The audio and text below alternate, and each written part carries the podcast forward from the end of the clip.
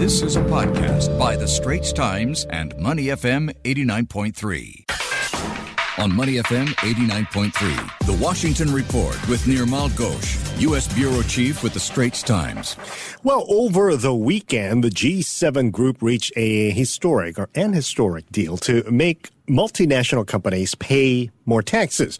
The deal between the US, the UK, France, Germany, Canada, Italy, Japan, plus the EU could see billions of dollars flow to governments to pay off debt incurred during the COVID crisis.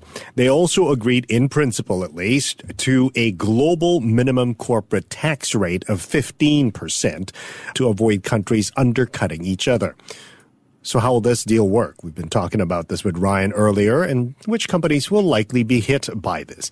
Meanwhile, the Department of Justice in the U.S. has also now overturned a long-standing practice to seize records of journalists in leak investigations. What's the context behind this move and could it improve relationship between the White House and the U.S. media? Plus, former U.S. President Donald Trump kicking off a summer campaign to support the GOP.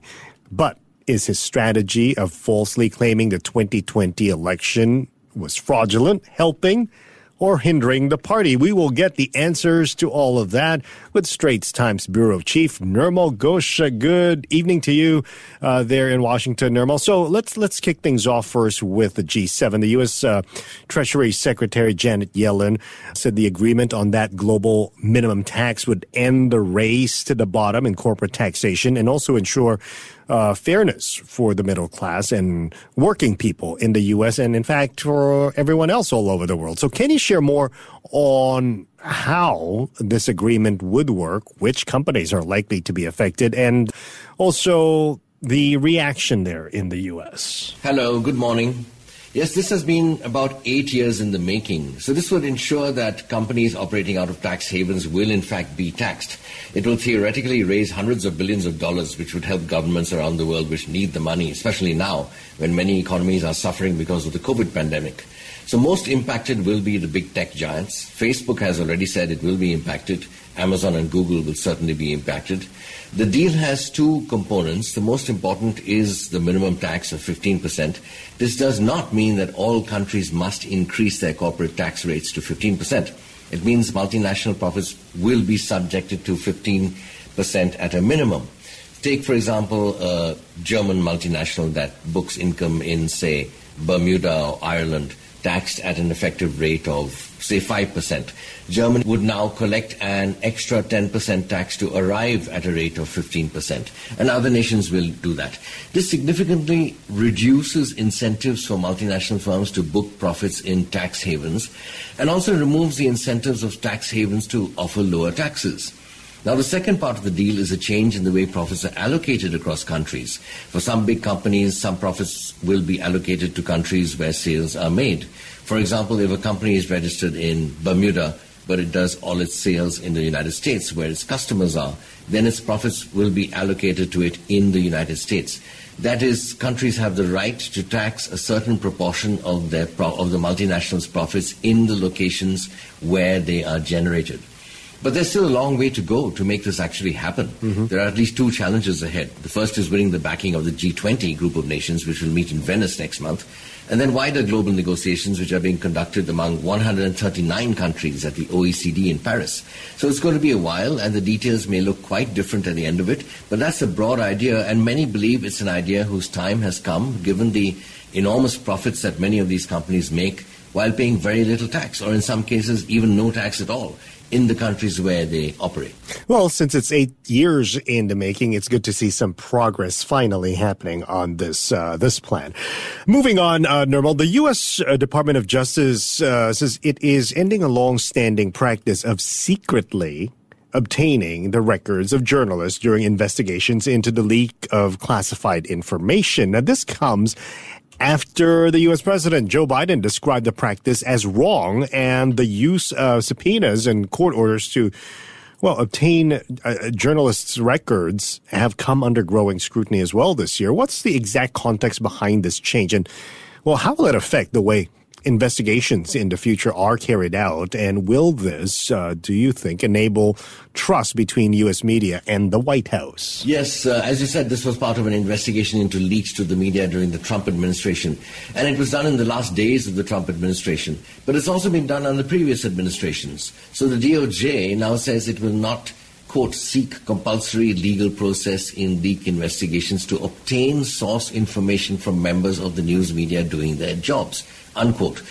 So, in ruling out compulsory legal process, the department appears to be saying it will not force journalists to reveal the identity of their sources. Certainly, this is good news for journalists, but I don't think it will make much difference in terms of trust. A fundamentally adversarial relationship, not necessarily hostile, though it does get that way, but adversarial, that will continue. This podcast is available on our audio app. That's A W E D I O. Like us and rate us. And now, back to our podcast episode.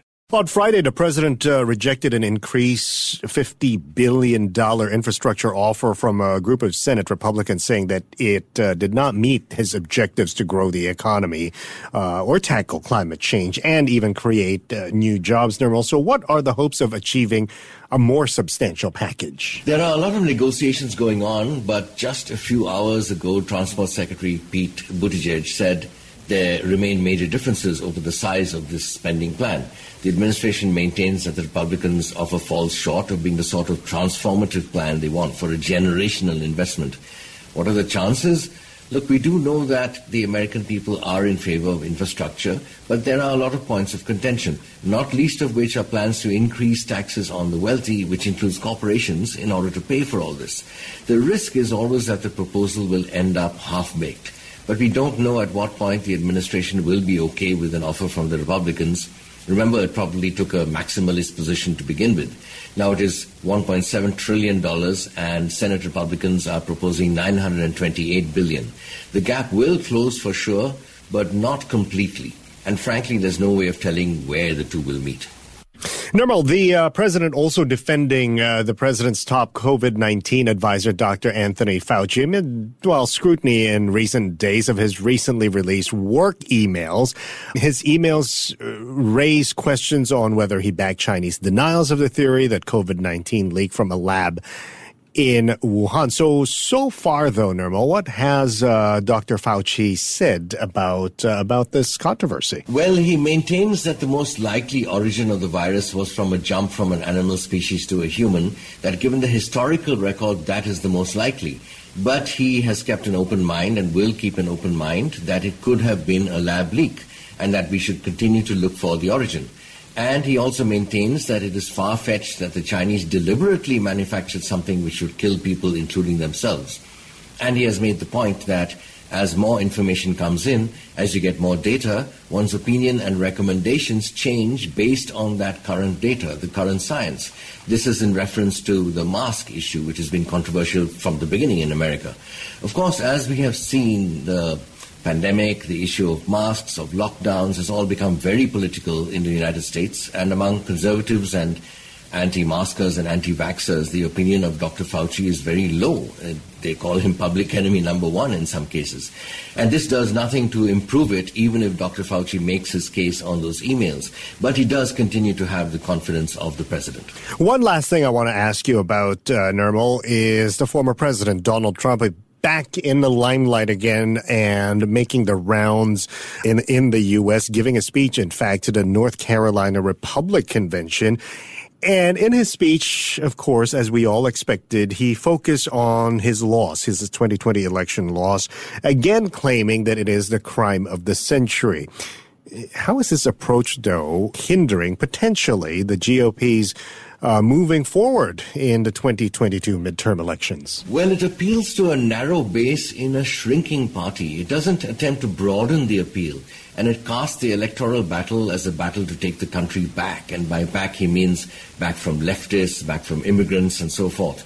We have seen, however, that statistically, Republicans are having difficulty in winning the popular vote. They win the Electoral College, but not the popular vote. And last time around, the Democrats won both. A lot of Republicans see no future in this narrow approach, but Donald Trump has a pretty firm grip over the party because he has what amounts to his personal base, and they will do what he tells them to do. but that may not be broad enough to get moderates on board and have them win an election. Now, in the midterms, they may win back some seats. Yes, that is what usually happens in midterms. The incumbent party loses some seats. But in the general election in 2024, that's going to be a very different story. Well, we're going to expect Donald Trump celebrating if uh, the GOP indeed win more seats during the midterms next year. Thanks, Nirmal, for your U.S. update. Nirmal Ghosh, Straits Times U.S. Bureau Chief, joining us there from Washington. The Asian Insider Podcast channel is also available on Apple Podcasts, Spotify, Google Podcasts, and our audio app. That's A W E D I O. Like us and rate us.